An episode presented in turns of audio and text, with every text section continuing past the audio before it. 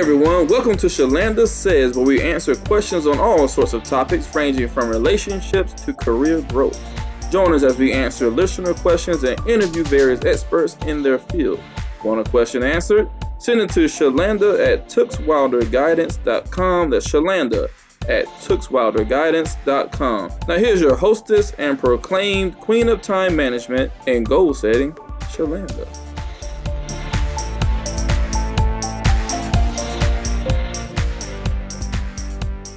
Now, when it comes to careers, you said that people tend to hang around people more in their age group. So, for the older people who don't network with the millennials and with the younger generation, how can they adjust and relate so that they can extend their career? Sure. It's doing things like, um, like in Austin, there is a startup crawl uh, every year. There's a startup week. It's going to the Young Chamber of Commerce events.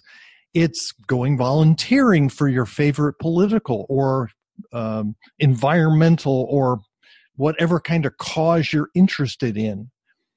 In other words, you're going to have to get creative, but find out where you can uh, find these people and then put yourself out there one of the big challenges is we have i joke the fact that um, if i i do a multi-generational workshop and one of the things i talk about the millennials is the fact that they are they're what i refer to as echo boomers.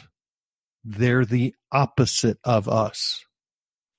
Now almost all of us when every one of us leaves home we do one of two things we either do exactly what our parents told us to do or we do the exact and it's usually the, opposite. Right. So if i look at boomers we're private. We're competitive. So what do we do to our kids? Everyone gets a blue ribbon. Mm. and they created facebook. Mm-hmm. um, we are we like to communicate face to face. The kids they tend to do everything electronically. Yeah. Oh, and yeah. one of the things I've learned over my career where I've taught in 40 different countries, if I want you to listen to me, I have to adapt to you, not mm-hmm. the other way around. Right. Yeah. So that's the, it's it's getting out and experiencing that. And there, as I said, there are a lot of different ways of doing it, and it's going to take some work. Mm-hmm. Yeah, that's the same thing I hear when people go into interviews. They think the interview is all about them as the job seeker, but in reality, you should be letting the recruiter or the hiring manager know how you can best serve them if they are to hire you, not them serving you, giving you a paycheck and your benefits. Well, I'll even give you another perspective. Mm-hmm. I look at this as dating and marriage. In other words, you're walking in and and by the way, not every date turns into marriage and not in every every interview turns into a job. Right. One of the things I want you figuring out is do you want to be there? Yes. Is this a right fit for you? So very often you will impress people in any number of ways by learning how to ask really good questions. Yes, definitely. Mm-hmm. And it's not about selling yourself. Mm-hmm. It's about if I so for example, when I go into a networking event, my goal is to go in there and basically ask questions and shut up. Yes. And yeah, yeah. Right. And when we are unemployed and we're looking for a job, we talk too much. Right. Yeah. Yeah. Because what you're trying to do is get a good interaction. So you talk when people ask you questions. Mm-hmm. And and by the way, when you take interest in other people, you're more likable. That's exactly right.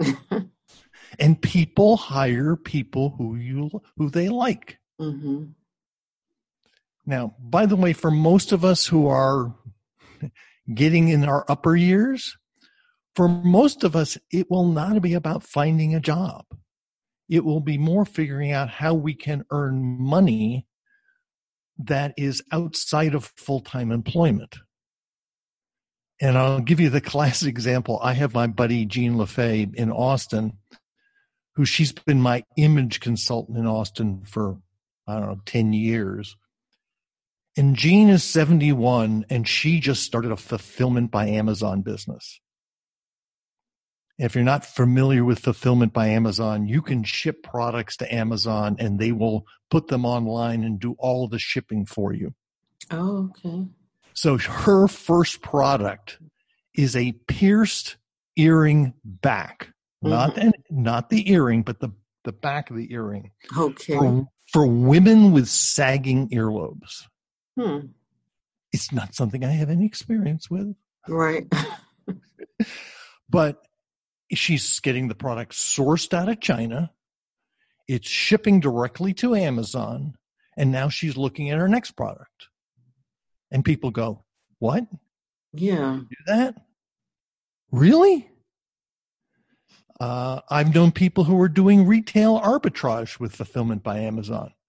That is, if you are a certified vendor for for Amazon, in other words, you you pass all their requirements, mm-hmm get their Amazon vendor app, you can walk into Walmart or Target or you know Home Depot, walk down the clearance aisle, you can scan the item. If it's 50 or 75% off, you may very well you'll be able to see what it will sell on Amazon and you may want to buy 10 and ship it to Amazon and go sell it. Hmm. Now that's pretty clever. couldn't do that 5 years ago. Yeah. Does does everybody want to do that? No. no. but there are all kinds of ways now that you can make money doing things. Mm-hmm. And I'm I'm a self-published author. I'm on my fourth book. I'm running Amazon ads. Mm. I'm not this rocket scientist, although I think I'm pretty smart. Um, but by the way, you can actually make money writing both nonfiction and more importantly, it has never been easier if you are a good fiction writer and can write, you know, a series of books. You can make a living doing that. Yeah, and people are doing that. Yeah. Right. It, this is, and again, you couldn't do that five, ten years ago. Yeah. So one of the key things is learning shift our perspective which for those of us who are a little bit older is really, really hard. Yes, yes.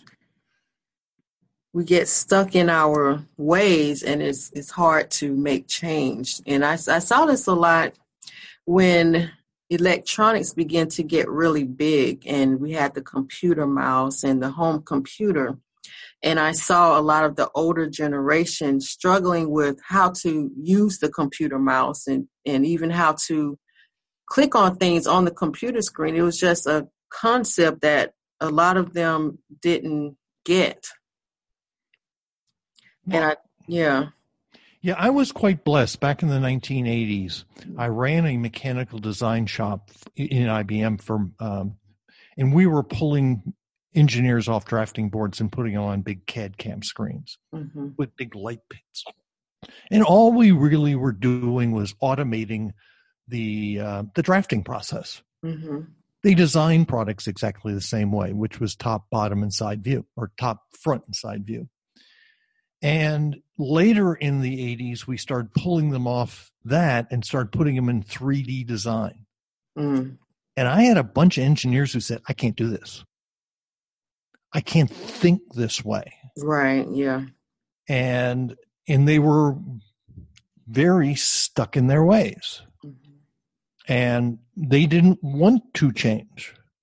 Well, we live in a world where creative destruction, and what I mean by creative destruction is every time a new technology comes in, it destroys some older technology.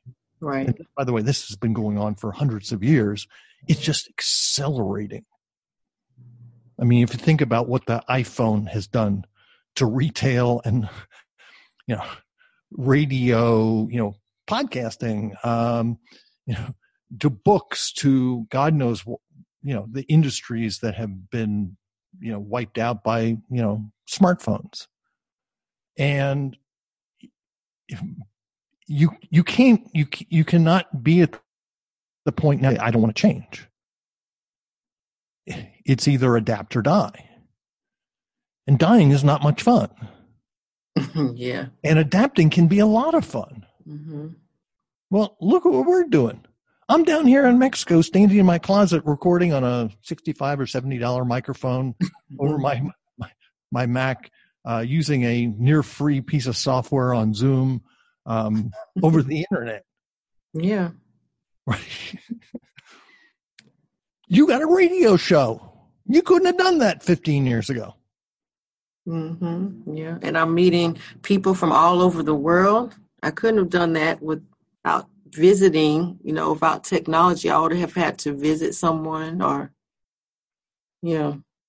Yeah, it's, it, you know, so the world is changing and we all have to adapt with it. Mm-hmm. And if you want to have fun, come join me. Um, I mean, because that's that's a lot of one of the changes in my in my next book is talking about the the ever changing world in fact, the opening few sentences in the book goes something like, "Oh, we are now at full employment. The economy is wonderful. Mm. We are everybody who wants a job has a job, right?" Well, in places like Austin, Silicon Valley, mm. uh, hmm. San Diego, Raleigh, North Carolina, unemployment rate may be under 3%. Unemployment rate for those over 50 is usually in the 10 to 12% range. So, what are you going to do about that? Yeah. It's probably taking a very different tact and a different direction than simply going after a new job. Now, what would you suggest be there for those who are trying to go on the job boards and apply? What would you suggest their next step be? Okay it's going back and reaching out to all of the people you've worked with in the past. Mm. It's because your next job is not going to come from a job board. Uh, at my job club in Austin, we used to tell people about five to seven percent of all jobs are filled off job boards. Mm-hmm. So f- spend about five to seven percent of your time doing that. The other 90 plus percent of your time should be out talking to people should be out talking to your weak ties. And one of the key things, and this is a, this advice applies to everybody. I call you go out and you ask for air. You ask for advice, insights, and recommendations. Yeah. Okay. Advice is a magic word. When you ask for advice, it's a compliment. Yes. People will rarely turn you down what you need to do is ask for the advice. What insights do you have for me? And then what recommendations do you have? What should I do next? Who should I talk to next? Who can you invite? Who can you introduce me to? Because by following this path, you will stay away from what MSU disorder. And MSU stands for make stuff up. Mm. you can take stuff and tr- translate that into a four letter Germanic word. Mm-hmm. Uh, but the whole idea, and by the way, we all do it. Anyone who says they don't, they're smoking something and yes, they're inhaling, um, which is now legal in a bunch of states. Mm-hmm. but the, the point here is you need to go find the reality and getting out. And the only way you're going to do that is by getting out and actually talking to people. Yes, networking is and and there are all kinds of ways to network. Mm-hmm. In fact, I just had Hannah Morgan on my podcast as we're recording this. I believe on the 12th or 13th. I had her on uh, the, this previous Monday, and we were talking about online networking is yes, that is a valid thing. And I and I joke, you know, Hannah and I joked, Hannah being the career Sherpa, mm-hmm. uh, we were joking the fact that we've never met each other face to face. Right. but I know I follow her on Facebook, and we talked about her kids who are heading off to college, and um, and you know, we know one another, and we've never met face to face.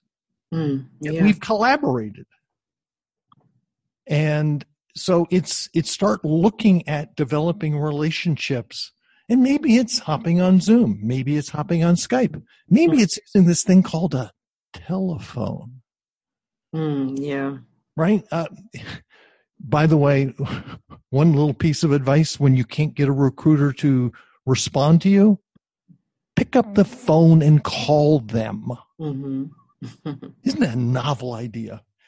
Uh,